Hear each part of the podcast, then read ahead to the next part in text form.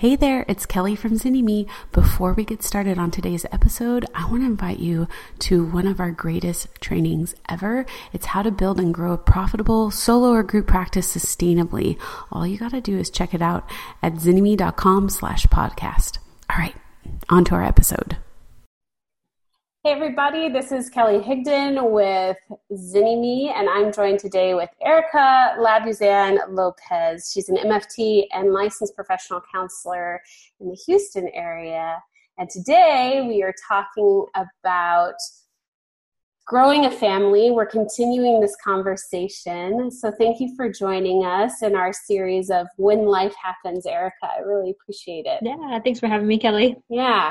We had Saba on. She already has one kiddo and is currently pregnant and building a group practice. And you have two kiddos. Yeah. What's funny, well, not funny, about your story is it's not just the pregnancies, but there you were also pregnant in the last hurricane that hit Houston as well. So there is a lot that happened. How long have you been in practice? I've been in private practice for about three years. Mm-hmm. Um, and then kind of branching into group practice, uh, joined ownership there last year. Mm-hmm. And you specialize in fertility, yes? Mm-hmm. Infertility, postpartum, uh, couples, parenthood, mm-hmm. all that good stuff. Yeah. So when did you have your first kiddo? I had my uh, little girl. She's almost four. So I had her in July of two thousand fourteen. Mm-hmm. Um, I was working as a contract therapist in nursing homes at that time. So yeah, I was pregnant there. Um, expected to see eight to ten patients a day, mm-hmm. uh, every day, you know, five days a week. And so it was a lot. Um, mm-hmm. And I didn't feel like that was the right fit. So mm-hmm. um, when she turned about a year, so in two thousand fifteen is when I decided to go into private practice. Mm-hmm. And then when, when were you pregnant with your second one? So I got pregnant with my second one, January, uh, two thousand seventeen. Well, January, February. Mm-hmm. Yeah. And then how was that being pregnant and with a little one? Because your daughter was what, three at the time? Uh, she, two and a half. Two and a half. Okay. Yeah. Um, you know, it really wasn't too bad in terms of the pregnancy. Um, but as you know, I went through infertility treatments to get pregnant. And um, so I actually had my first time I went to court for a client, um, all during infertility treatments. That all happened around the same time. So it was, it was hard to balance a personal life with, um, yeah, how just does, the pressures. Can we talk about that a little bit? Yeah. How does infertility point? Because in my limited experience through my own journey, it's a lot of appointments. It's a lot of appointments. Yes. How do you fit all that in when you're seeing, cause you had a pretty robust practice. You're pretty busy, mm-hmm. if I remember. Sure. Um, you know, I do try to limit my clinical days, mm-hmm. and so I would try my best to get appointments on the other days, but of course with infertility, you really don't have a choice. Yeah. about, you don't get to decide. You, you don't get to decide. Yeah. Right. Your body um, deciding that. Mm-hmm. Sure. And so it was a struggle sometimes. Fortunately, our doctor's office is right down the street from my mm-hmm. office. And so that made it, you know, a little bit more convenient, but yeah, it was time where you had to make sure you blocked everything out and, um, you know, you had to make time. What was it like for you? I mean, it's your second go round, but you're going through fertility and you work with people struggling with fertility. Mm-hmm. What is that piece like when you're in your own, your own grief and your own process and determination? And helping others through it too. You know, it um, it was a hard decision to decide if I really wanted to work with infertility or not. And um, I feel that I spent a lot of time after my first journey with infertility, really healing from that and making sure I kind of moved through that process and really giving that the time that it needed and paying attention to all those things. So I feel I was kind of out of that part of it by the time I was ready to actually treat people with infertility. What did it take you to move through all of that? Um, it was hard, but I think really experiencing it, like mm. being in that moment and just kind of allowing things to happen as they happened and processing that. And, um, you know, I think one of the hardest things was talking about it, telling your family, talking to friends about it. People don't really know what to say. So I, I discuss that a lot in a lot of my blogs and um, videos and such. You know, nobody really knows how to respond. And so I think it was just working through all that and giving it like space and, and time and trying to be Uh-oh. Uh, trying to be patient with myself and other people around me and and all that kind of stuff. Can I ask about when you did get pregnant with your number two, your son, mm-hmm. and working with clients who are still struggling with fertility? What is that process like therapeutically? You know, I was surprised because I was really nervous about how I'm going to start telling clients and Um, feeling like maybe that's going to interfere. And I mean, one of the first things that I hear from clients coming in with infertility is everybody around you is getting pregnant. And, and then you're like, hmm, you know, and you're um, kind of wondering how to approach that in a sensitive way, in a compassionate way. And so for me, it was just trying to be very transparent that I'm aware this may bring things up for you. And, you know, this is a good place in which to express those things. And anything you need to say or anything you feel is, this is a good place to do that. This is a good time. Mm-hmm. Um, and I was surprised because a lot of people actually had good opportunities to process those things. And, um, you know, a lot of people don't want to be treated with kid gloves or kind of like walking on eggshells. They don't want people to be afraid to share the good things that are happening in their life just because they're struggling. Yeah. And what an opportunity, though, to feel like at least she still gets it, that I'm sad or I'm struggling. And it doesn't, it, there's a difference. Like, I think that people protect themselves from talking about the fertility so that they don't, they don't want to put it on other people or make them feel bad, you know, sure. But they're there and they know that you can handle it, you know, and mm-hmm. it won't break you, so to speak, you know? Sure. Mm-hmm. How yeah, long was, did your fertility process take with your second one while you were in practice? I um, actually got pretty lucky. We didn't have to do anything um, too extensive. So uh, I did get pregnant the first cycle mm-hmm. with my son. So it was, I mean, that's still about two months, two month process. Yeah. But you, well, you already knew you were going to have to go that route, right? Like, right. You've been down that road before. Yes. Right. We did go to our O B and, you know, discuss the options. And she said, well, you know, you're such and such age. So, you know, you should just yeah. head on over to their office. yeah. Um, yeah. And so we decided that would be the best route to take. Mm-hmm. Mm-hmm. So you're pregnant with number two and then a hurricane mm-hmm. hit. Sure. And we were working together, I think, in the mastermind. Right? We were in a mastermind together during that time. I think so. Yeah. Yes, because several other people were impacted by the hurricanes mm-hmm. in Florida and in Texas. So what was that like? Um, it was, it was a lot. It was a lot to take on. Um, so right before then I did become part owner in a group practice.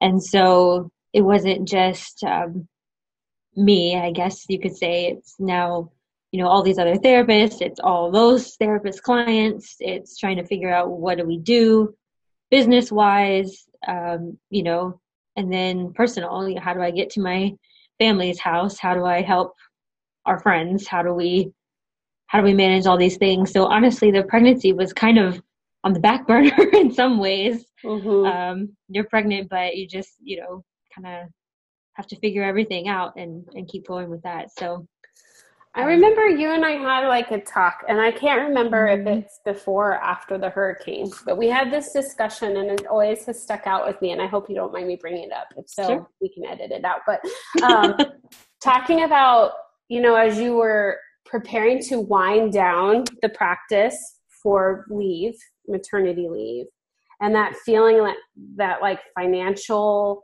fear mm-hmm. stuff.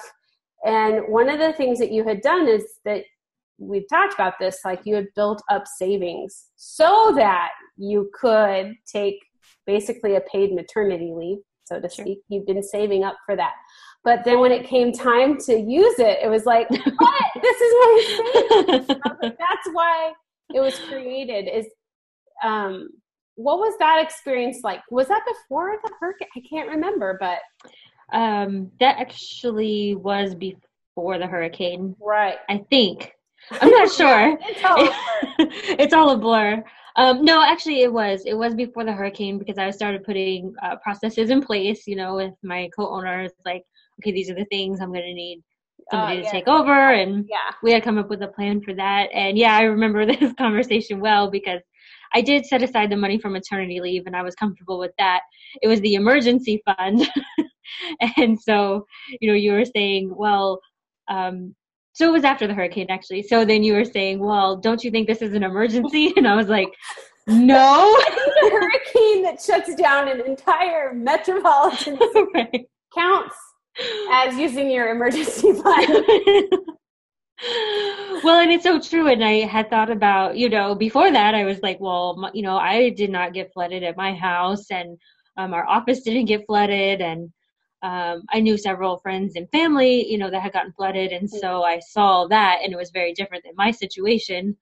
Um, and so, yeah, I was like, well, I didn't experience an emergency. Like, all these people are, are in an emergency. But all of your clients were going through it. Mm-hmm. Things were hard to access. Like, driving around the city was challenging for people yes. because different areas were flooded and and things like that. I think it just speaks to, like, what I appreciated about that conversation is sometimes we forget why we are doing what we're doing, or that why we are putting savings aside for maternity leave, or if our kid gets sick, or why we pick the fee we do so that it can accommodate life happening, you know.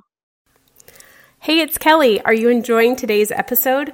There is so much more to starting your private practice. That's why we created Business School for Therapists. It's our lifetime access business building program created especially for you and all the future stages of practice that you are going to go through. If you're ready to join a community that supports you, that to have access to a massive library of private practice trainings covering everything from creating your vision to setting your fee to getting you legally covered and more, this is for you. Simply go to bit.ly slash therapist business school to get started. Yeah, and I felt, um, to be honest, I felt really silly like after that because I was well, like, well, you know, you know, I had it in my mind, you don't touch emergency money; it's there for an emergency. I know, but you know what? An emergency. But I think what when you are in an emergency, we get we freak out a bit, we sure. get scared, and so then we just clench our fists, kind of like that, holding on to whatever we have. So it makes sense. There's, that sometimes it helps to have someone say, like, no, you, you prepared for this. This, right. this was, it was kind of a big deal, you know, like clients yeah. can't come in, you know, kind of thing. So yeah, it was extremely helpful. And it, I guess it felt in some way I was getting permission to, mm-hmm. to use that, which I mean, totally makes sense. But at that time, I didn't think about it that way at all. How, how much time did you take off from having your son? Um, I took off about six weeks, which is actually less than I took it off before. Mm-hmm. Um, but I came back very slowly, just, you know, one or two clients a week, kind of building, mm-hmm. building back and just seeing people I'd uh, already been seeing and trying to get people in. And it was around the holidays also. So, yeah. What was that like for you to slowly come back into it? It was different from my normal approach. Uh, that's why I asked. Yes. People that don't know you uh, don't, don't know that you um you do work very hard and you go after things. So, yeah. Yeah. It was, you know, it was a it was a very interesting experience, I feel like. Um so I actually had my son a month early. Yes. And so that right. was yeah. I forgot that um, too. So it was very, uh, it was a scary experience. You know, we just didn't know what was going to happen. And um, we didn't know how that was going to play out, if he was going to have to be in the N I C U and all those kinds of things, which, you know, we were very fortunate. And uh, he got to come home on time, and we didn't have any problems or anything like that. But it was scary. And so I think after that experience, I was like, you know, what, what will happen, will happen. And I think I sort of surrendered some of that control that usually I try to impart upon my life and my business, and kind of giving that up a little bit. And actually my business has grown quicker and, and better than it did before. Why? Or really you, all of last year. Yeah. Why yeah. is that? I mean, I think it is that giving up a little bit of control and saying, you know, okay, I really don't have control over these things I'm trying to control. So if I can take a step back and, you know, be with myself for a little bit, then it will just kind of flow naturally. And I've already what done the work. Some of the things. What do you mean? Like that you were like, I'm going to give up control of this.